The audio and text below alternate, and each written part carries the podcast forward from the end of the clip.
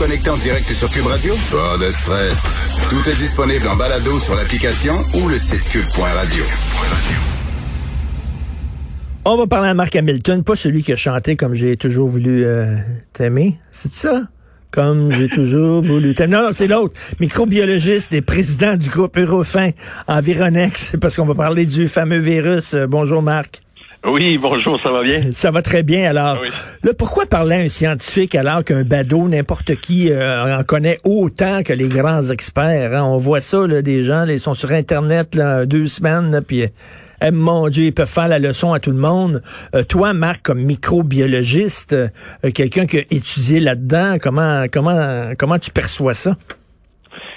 Ben, écoute, euh, c'est évident qu'il y a toujours des gérants d'estrade hein, partout ce qu'on est dans l'air. Où est-ce que tout le monde peut donner une opinion? Où est-ce que c'est facile de partir une nouvelle, faire peur aux gens, puis de, supposer des choses qui devraient arriver mais qui arriveront pas et vice versa. Donc, euh, c'est, il faut aller chercher la bonne information, puis euh, puis pas se laisser intimider en même temps. Là, ça, c'est officiel.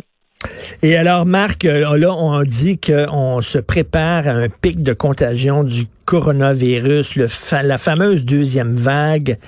Est-ce que ça va arriver ou ça arrivera pas? Parce que moi, je me dis quand même, là, on n'est pas dans la situation où on était comme en mars dernier.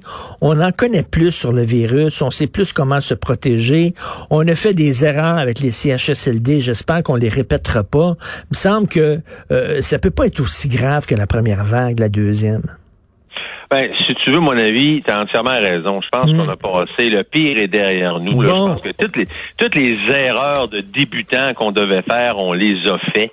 Euh, écoute, tu sais, je pense qu'aujourd'hui, on a bien compris là, à qui ça s'attaquait, c'est quoi les effets secondaires, de la manière qui, est le plus contagieux. Euh, je pense que c'est une excellente chose le port du masque comme on le fait présentement. Euh, écoute, c'est sûr que l'été comme ça, puis je l'ai déjà dit, je pense qu'on avait même discuté ensemble là, avant les vacances.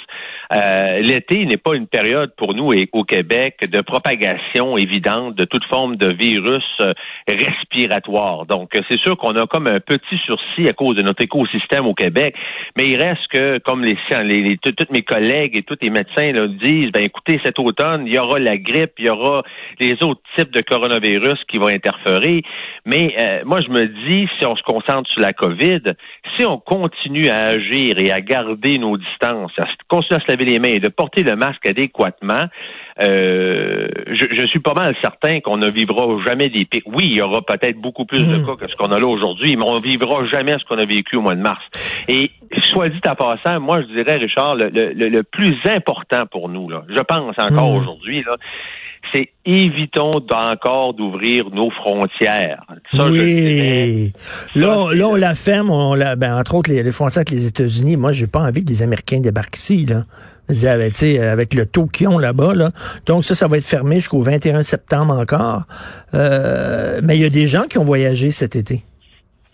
Oui, mais euh, c'est des gens qui ont, voyagé dans d'autres pays pour des mesures d'urgence parce qu'ils devaient sortir soit parce que par affaire ou soit parce qu'il y avait vraiment euh, une raison de sortir du pays pour aller à. Moi, j'avais même des amis marocains qui eux voulaient retourner dans leur pays, donc ça leur prenait une permission spéciale. Écoute, des tests comme un exemple, juste aller au Maroc cet été là, euh, mon ami me disait, écoute, Marc, il me demande de faire un test sérologique si j'ai été atteint par la COVID, un test PCR 24 heures maximum 48 heures avant que je parte. Donc, c'est quand même bien surveillé. C'est dur de sortir du pays. Ça prend pas n'importe quoi pour sortir. Mais l'important, c'est quand on en rentre.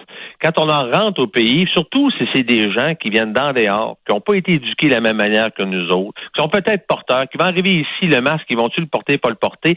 Et moi, c'est ça qui me fait peur hmm. lorsqu'on va ouvrir nos frontières dans des pays où est-ce qu'ils sont pas en contrôle comme nous on l'est présentement. Écoute, tu regardes ce qui se passe en France, ça va pas bien, pas en tout en France. Ils l'ont échappé. Eux autres, le déconfinement, ça, ça les a pas servi du tout. Là. Ben effectivement, puis tu sais les Français, nous autres, on les a toujours suivis, hein, dans le sens qu'on a toujours réagi comme un mois plus tard euh, eux autres. Ben les Français, ils n'ont pas été disciplinés comme nous autres. Oui, ils ont été confinés, ils ont pris des chances comme nous autres, ils ont ouvert les écoles avant nous autres, mais ils n'ont pas gardé les mêmes disciplines. Ils ont ouvert, tu sais, en, en Europe, les pays d'Europe ont commencé à se fréquenter l'un et l'autre. Ils n'ont pas gardé vraiment leurs frontières étanches comme nous ici. Euh, ils n'ont pas porté le masque intensément comme ici. Donc, c'est évident qu'on le voit que juste se laver les mains. Tu sais, je vais te conter une anecdote, Richard. tu sais, les gens me disaient, oui, mais Marc, pourquoi que le masque est plus efficace que juste se laver les mains? sais, parce qu'on se rappelle au mois de mars dernier, hein, on ne répétera pas ce que tout le monde sait, hmm. portez pas le masque, lavez-vous les mains, gardez vos distances. On sait que juste se laver les mains, c'est pas suffisant pour garder nos distances. Rappelle-toi, on se laver les mains 25 fois par jour, on gardait nos distances, ça n'a pas empêché des pics au mois d'avril, puis des gens la chez SSLD d'en mourir. Donc, on se rend compte qu'aujourd'hui, si on porte le masque et en plus on garde, on se lave les mains, le virus, là, oui, il vit sur nous-mêmes, mais il faut les mettre dans le visage. Donc, si on empêche le virus de rentrer parce qu'on le respire, parce que le seul moyen de, de, de, de, de, ce qu'on soit en contact avec le virus, c'est de le respirer. Le virus ne vous sautera pas au visage. Donc, euh, porter un masque, c'est une excellente idée. Puis, une autre ben anecdote aussi. Une autre anecdote. L'autre jour, il y a un gars qui me dit, Marc, il dit, il m'empêche de payer cash. Il m'empêche de payer cash. Là, je suis rendu une place, faut que je sorte ma paye passe. Ils veulent pas manipuler de l'argent. Moi, je trouve ça complètement ridicule. Moi, je trouve ça complètement ridicule. On a fait des tests, nous, au laboratoire. On a pris 25 échantillons ah dans, des hotspots de Montréal, avec les boutons d'ascenseur, les rampes de métro, partout, partout où est-ce qu'on était dans plein cœur d'épidémie à Montréal. Puis sur 25 échantillons, on n'a même pas trouvé un positif. Puis on, était vraiment ah, dans le trafic, là. Donc, ce que je vous dis, c'est qu'il n'y a pas de cas documenté qui, qui prouve hors de tout doute que j'ai attrapé la COVID parce que j'ai touché une surface inerte, parce que j'ai manipulé de l'argent. Le, le, le, mode de transmission du COVID est beaucoup plus, et, on le sait, c'est eh, humain humain, en échange des micro-gouttelettes. Ben oui, écoute, écoute, euh, je, vais dans une librairie euh, en région, puis tu n'avais pas le droit de, de te promener dans la librairie puis de toucher aux livres euh, parce qu'ils disent que tu pouvais l'attraper par les objets. Puis moi, je disais, attends, attends une minute, là, tu sais, je dis vraiment, là, si je porte un masque puis je rentre dans la librairie puis je prends les livres puis j'ai feuillette puis je les remets, c'est pas vrai que m'a attrapé le virus par ça, là, voyons. Il n'y a rien de documenté. Puis en plus, en plus, on est supposé toujours de se laver les mains aussi souvent qu'avant. Donc, mettons qu'il y en arrêt, là faut que tu te laves les mains en entrant, en sortant de la librairie. Tu as un masque. Écoute, là, moi, comme je te dis, j'ai rien qui, encore là, je lis beaucoup sur la COVID mondialement. J'ai jamais vu quelqu'un qui dit Hey, je suis allé à la librairie où j'ai pris un 100 pièces dans mes poches, puis j'ai attrapé la COVID parce que non. Non, c'est Tu sais ce, que, tu sais ce qu'on disait, là, c'est qu'il y, a beaucoup, euh, avant la COVID, on disait qu'il y, a beaucoup d'allergies, il y a beaucoup de gens allergiques euh, euh, sur les continents américains parce que on, se lave trop les mains, puis on est trop propre, on est trop purel, puis qu'à un moment donné, la meilleure façon de se protéger, c'est aussi de jouer dans le sable, puis de manger de la boîte quand t'es petit, puis tout ça. Là. Puis on est très trop aseptisé. M'a dit du purel dans les mains, là, je m'en mets en tabarnouche. J'arrête pas, là. Des fois, ça peut être 20 euh, fois par jour. Chaque fois que tu rentres, ah ouais, le purel, en sortant le purel, le purel, t'as à boire, là. Ben, c'est ça. C'est ça, ça, faut dire, on est encore en période de transition pour apprendre le virus.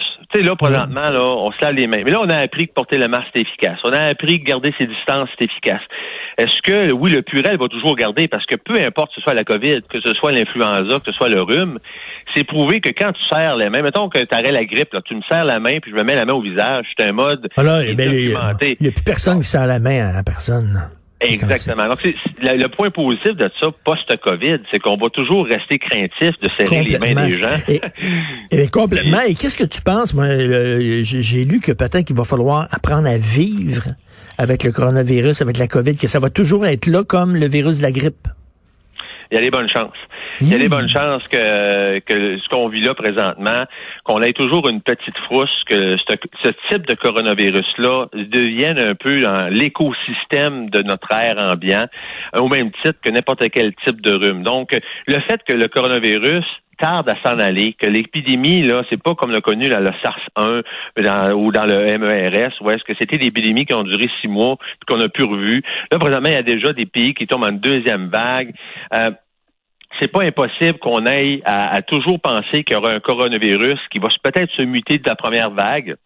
Et, euh, et que dans les vaccins qu'on va avoir annuellement, les vaccins de la grippe, là, qui a toujours trois quatre souches, les, virus les plus usuels, à mon avis, quand on va trouver le vaccin contre la COVID, il va toujours avoir des variantes de ce vaccin-là annuellement. Et là, les gens vont avoir en même temps du virus de la grippe une souche de vaccination du, du coronavirus qui sera en vigueur à ce moment-là. Donc, moi, je pense que c'est pas impossible qu'on aura à vivre pendant plusieurs années euh, avec les conséquences de ce. Avec quoi? Avec le masque tout le temps, de porter le masque. Non, ben, ben ça, ça va toujours dépendre si la souche de la COVID suivante va être moins pire ou pire que celle-là qu'on a.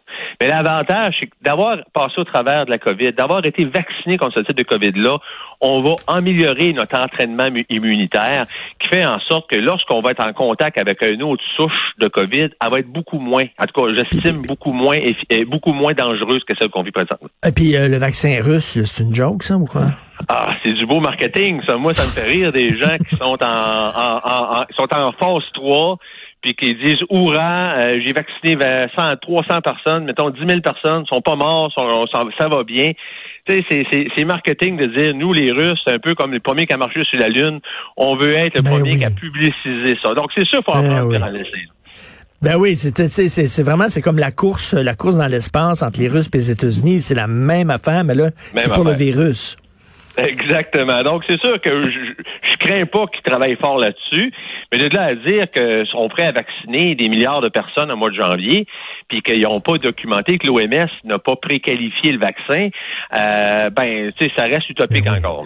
Alors là, j'ai euh, au bout du fil Alexis Cossette-Trudel, non, c'est pas vrai tout.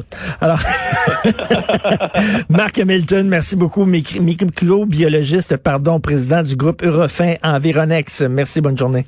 Merci, au revoir.